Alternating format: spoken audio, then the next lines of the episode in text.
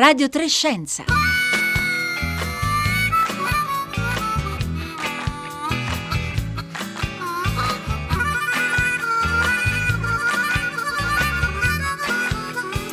Puntualissime alle 11.30 e qualche secondo, un buongiorno a tutte le ascoltatrici e gli ascoltatori ben ritrovati a Radio Trescenza da Elisabetta Tola. In onda oggi dagli studi RAI di Bologna, oggi giovedì 16 gennaio, un saluto anche a tutte le ascoltatrici e gli ascoltatori che ci seguono in streaming o eh, ci scarica, scaricano le puntate in podcast utilizzando il nostro sito oppure la app Rai Play Radio. Micro robot costruiti a partire da cellule di rana, quindi da materiale biologico, attraverso l'uso di un algoritmo, li chiamano Xenobot e sono i primi robot di origine organica. Si tratta di un grande risultato scientifico, un lavoro che è uscito in questi giorni su eh, PNAS, cioè la rivista Proceeding of National Academy of Science, una rivista americana, e noi oggi iniziamo a ragionare su cosa si potrà fare con questi Xenobot e a quali tipi di possibilità apriranno, anche quali domande sollevano. Infatti è proprio questo quello che vogliamo chiedere oggi ai nostri ascoltatori e ascoltatrici. Buongiorno anche da parte di Paolo Conte.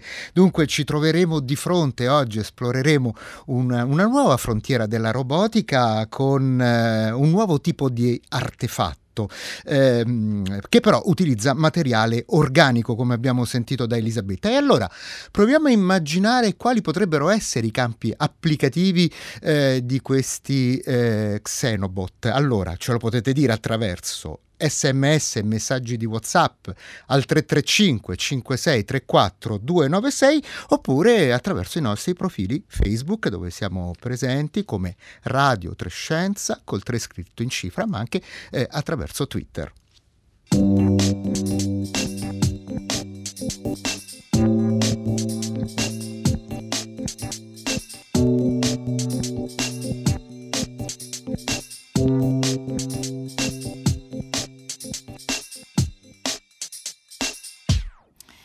Nuova frontiera, un nuovo percorso nell'ambito della robotica e noi oggi ne parliamo con Barbara Mazzolai, direttrice del Centro per la Microbiorobotica dell'Istituto Italiano di Tecnologia. Buongiorno.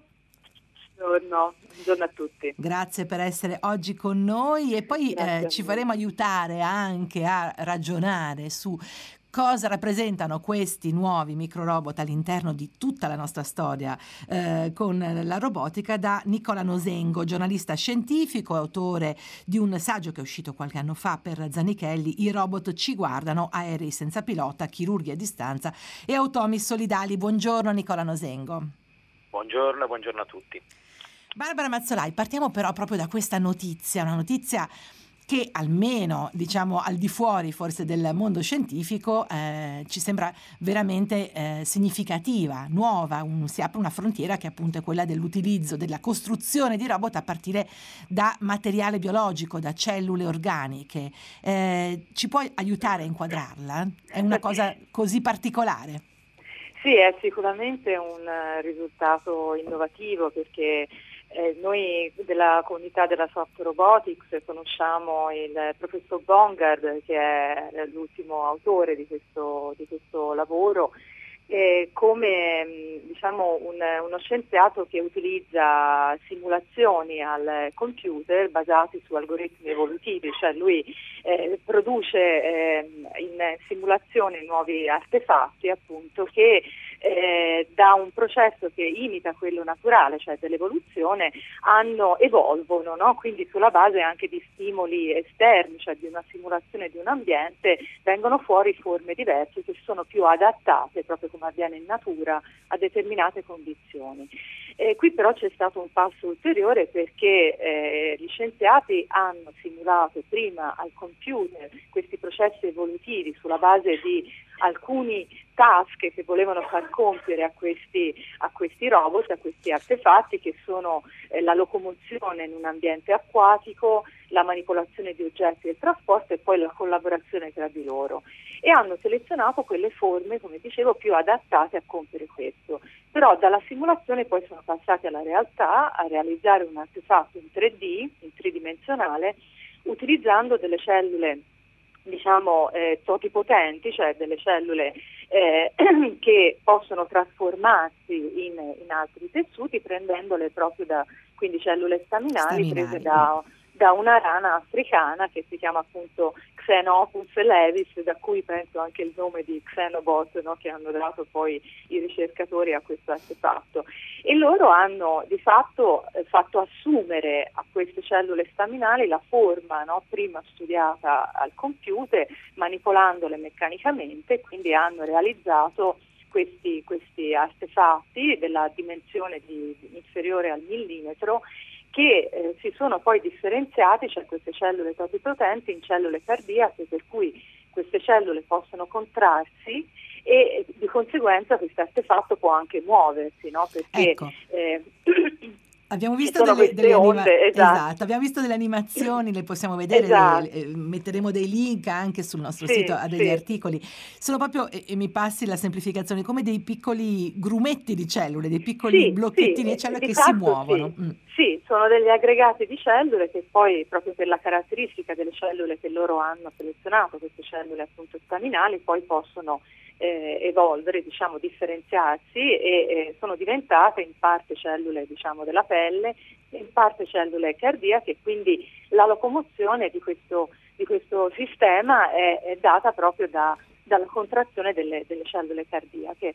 La forma di questo, di questo artefatto, di questo xenobot, è stata diciamo, ottenuta manualmente, stiracchiandole queste, queste cellule per riassumere la forma che i, ricercatori avevano ottenuto precedentemente scusate, al computer. No? Quindi prima hanno testato la forma adattata al computer e poi l'hanno ottenuta con queste cellule. Quindi possiamo eh, dire, Barbara Marzolai, che, sono, che c'è un'integrazione tra un lavoro di un, un, algoritmo, lei l'ha già citato, e quindi anche un lavoro a livello proprio bioinformatico molto sofisticato, poi con sì. un, anche una manualità ancora molto spinta sì, però a livello di laboratorio. Sì, sì, a livello infatti ha coinvolto eh, biologi, no? quindi ci sono tre università americane coinvolte in questo studio, ognuno di loro ha una competenza diversa sia in biologia che eh, nella, nella, parte informatica e robotica. No? Quindi diciamo, non sono dei veri e propri robot come si intendono noi, ma bensì diciamo, la parte artificiale è quella che è avvenuta sul computer che però ha dato la forma, quindi le linee guida per poi trasformare la parte cellulare, diciamo. Allora, parto proprio da questa eh, nota che lei ha sottolineato, e cioè non sono dei veri e propri robot come li intendiamo noi. Nicola Nosengo, noi nella nella nostra storia, che è lunga peraltro di rapporto con i robot, non, non, non sono diciamo, degli, degli, oggetti con cui ci siamo rapportati solo negli ultimi anni, eh, senz'altro ci sono state anche tante evoluzioni, però in effetti siamo di fronte a qualcosa di nuovo qui. Sì, ehm, è verissimo, anche se sulla questione di cosa sia un robot credo che valga sempre eh, la citazione di Joe Engelberger, che era uno dei, eh, dei padri del, un, dei primi robot industriali negli anni 60, che diceva non so definire un robot, ma lo, lo riconosco quando lo vedo, nel senso che è una definizione che effettivamente in questo mezzo secolo, un po' di più di storia della robotica, è stata costantemente in evoluzione. Però certo è vero, siamo abituati ad associare alla parola l'idea di, una, di un artefatto fatto tipicamente di metallo, di materiali rigidi, pesanti, che viene eh, mosso in base a delle precise regole, precise istruzioni che ne programmano eh, il controllo e i movimenti. Um, I robot negli ultimi anni stanno cambiando molto, il caso che, che stiamo discutendo oggi di questo xeno, eh, xenorobot è un caso, se vogliamo, estremo che spinge ancora più in là la definizione. Però è un fatto che ormai da, da diverso tempo eh, ricercatori in robotica si sono accorti che con i robot che rispondono diciamo, a quella definizione tradizionale e che poi sono in buona parte i robot industriali che, che, che troviamo regolarmente e che, che, sono utilizzati con, insomma, comunemente con, con, ottimi risultati nel, ehm, nelle aziende, beh, con quel tipo di robot alcune cose non si riescono a fare, non, non si riesce a farli interagire in modo eh, sicuro col, eh, col, corpo umano, per esempio.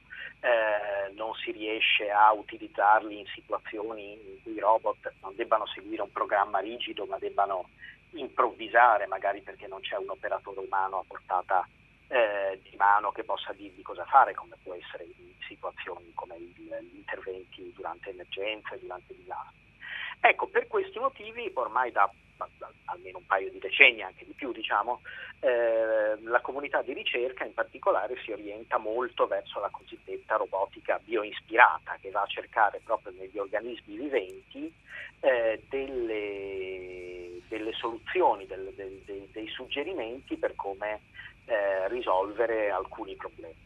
E da qui nascono vari filoni, come appunto Barbara Mazzolai prima ha ricordato la, la soft robotics, cioè tutta la ricerca che ruota attorno alla costruzione di robot con materiali soffici in grado di cambiare la loro forma durante, durante le operazioni ehm, e quindi per esempio di interagire con, con, con il corpo umano o con, eh, o con altri tipi di, di di organismi. Materiali fragili mm.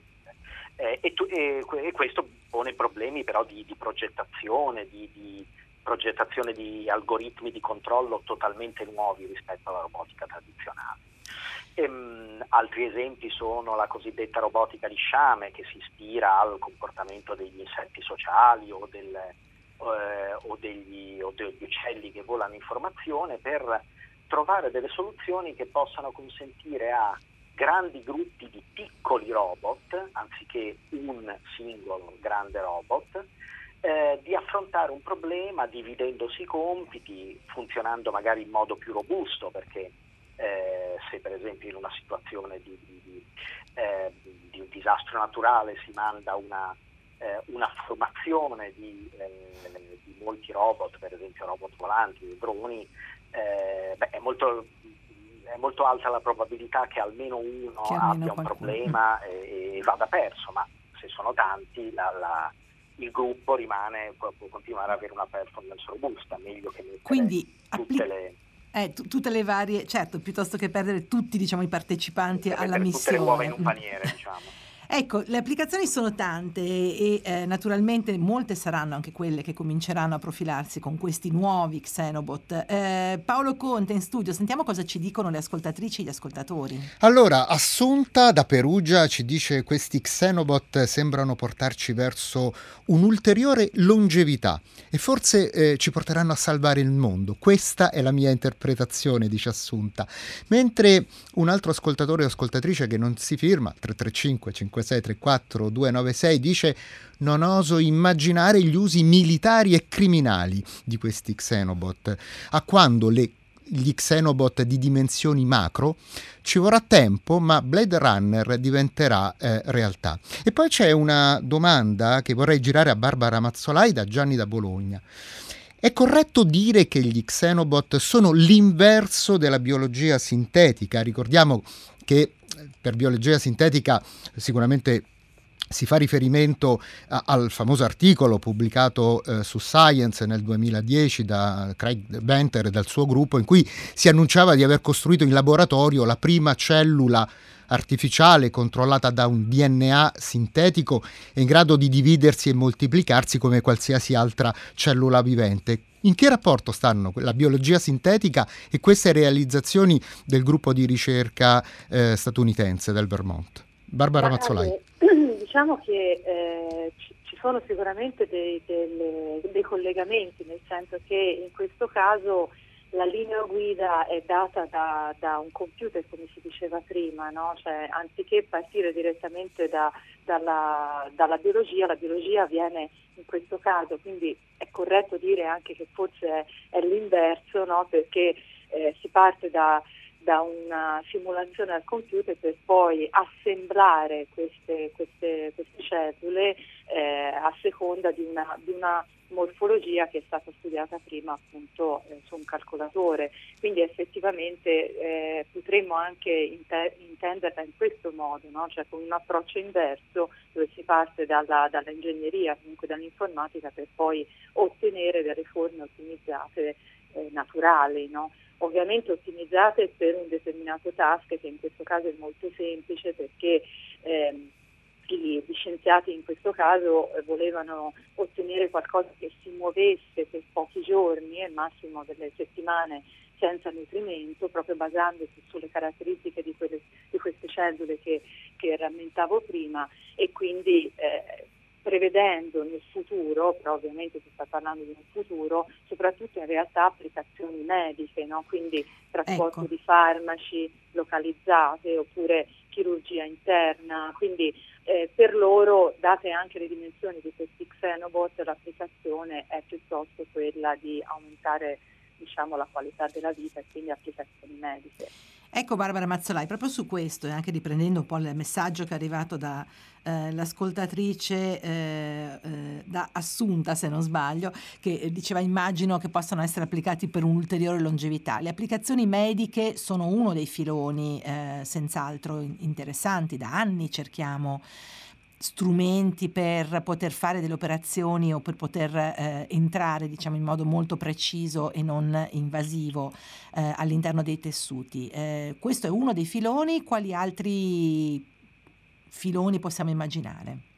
Ma allora, riferendosi proprio a quello che i ricercatori definiscono no, nel, loro, nel, loro, lavoro, cioè la, l'applicazione per loro è proprio quella magari anche di rimuovere placche dalle pareti delle arterie, no? quindi proprio per queste ca- caratteristiche che loro hanno studiato, cioè non solo la locomozione in un mezzo liquido, ma anche la manipolazione e il trasporto di oggetti. In questo caso il trasporto di oggetti può essere anche la rimozione per esempio di, di placche e quindi ancora una volta ehm, l'applicazione principe diciamo, di questo tipo di, di, sviluppo potrebbe essere proprio quella medica.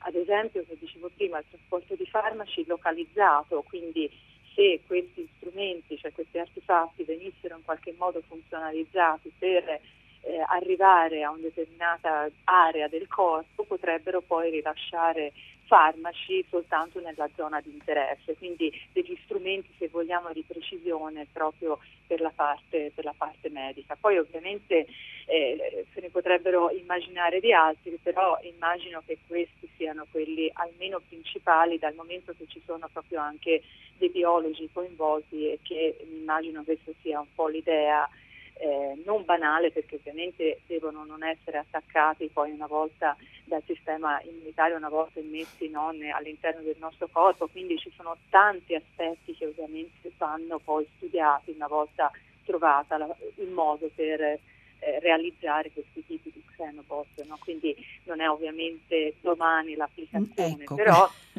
però è sicuramente molto promettente.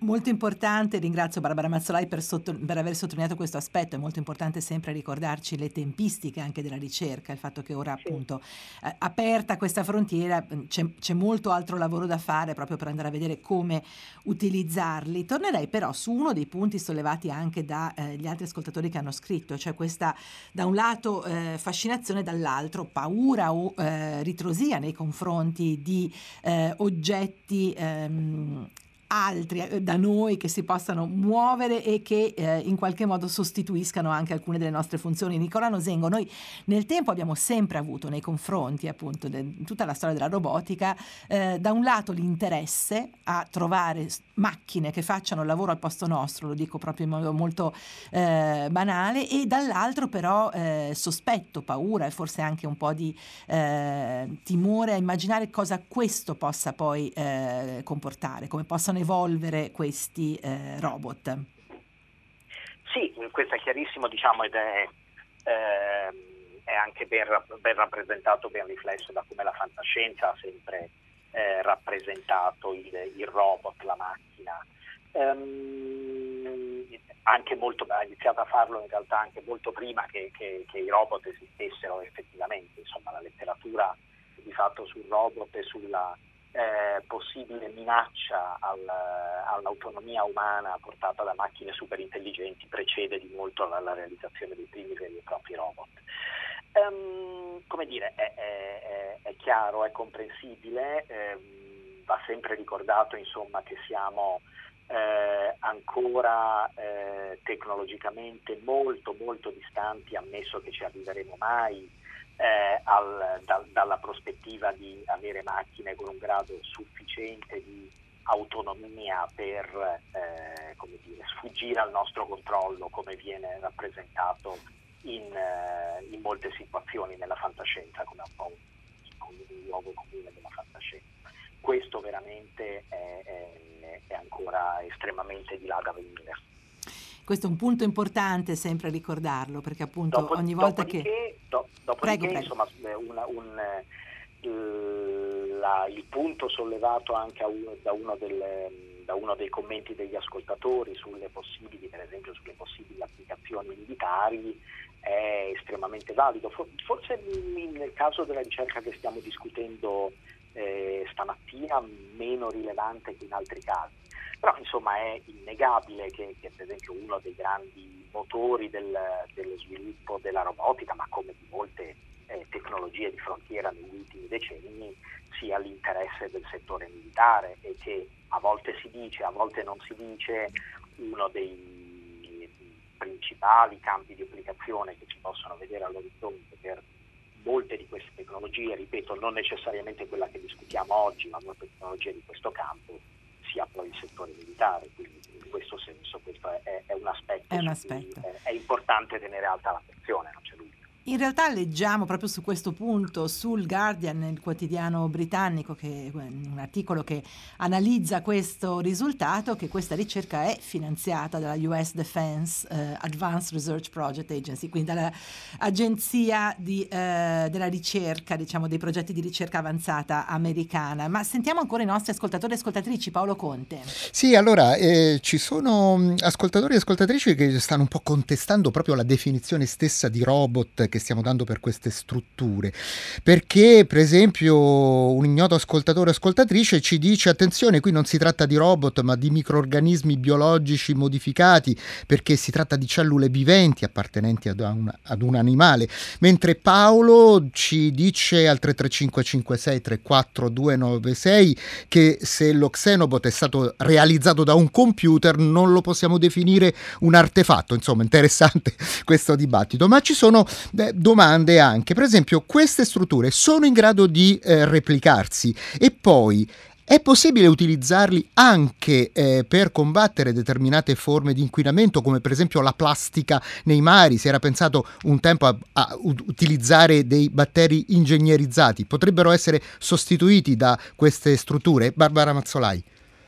Allora, io sono d'accordo con quanto è stato detto, nel senso che appunto chiamarli robot, come abbiamo detto anche prima, come ha sottolineato Nicola Masengo, è un po' forzato, nel senso che c'è sicuramente una parte artificiale, ma è quella eh, al computer in cui vengono fatte queste simulazioni per identificare la forma, come si diceva, più adatta a, a muoversi in determinati contesti. Poi eh, il, la parte in realtà dello Xenobot è, è, fatta di cellule staminali che si differenziano, no? quindi c'è una parte eh, artificiale una parte biologica, però insomma il robot è, è effettivamente un'altra cosa.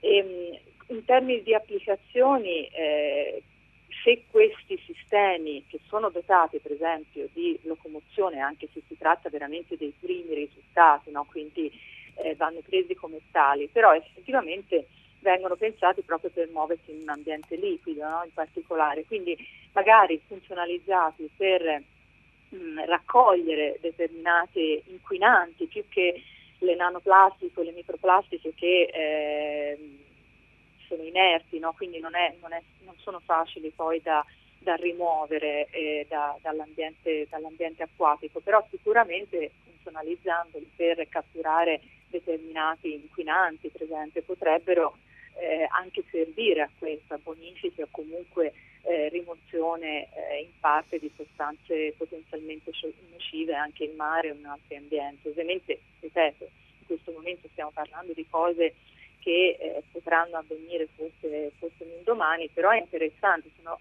assolutamente interessanti questi tipi di applicazioni che emergono anche dalla discussione con gli ascoltatori perché sono un po' quelle che abbiamo in mente anche noi che lavoriamo in questo settore della robotica più ispirata, cioè delle, ma- delle macchine a dimensioni diverse, in questo caso appunto stiamo parlando di dimensioni molto piccole ma possono essere anche molto più grandi, ispirate agli organismi naturali che possono aiutare l'uomo per esempio proprio nel, nell'ambiente, nella, nella bonifica, nella, nelle, nel monitoraggio, no? questi sono per esempio gli obiettivi che ci poniamo anche noi come gruppo, proprio perché più adattati a muoversi in ambienti reali. Questa è la grande sfida di questa robotica, cioè portare fuori i robot dalle fabbriche, come dicevamo prima, e farli agire e anche adattare ad ambienti mutevoli.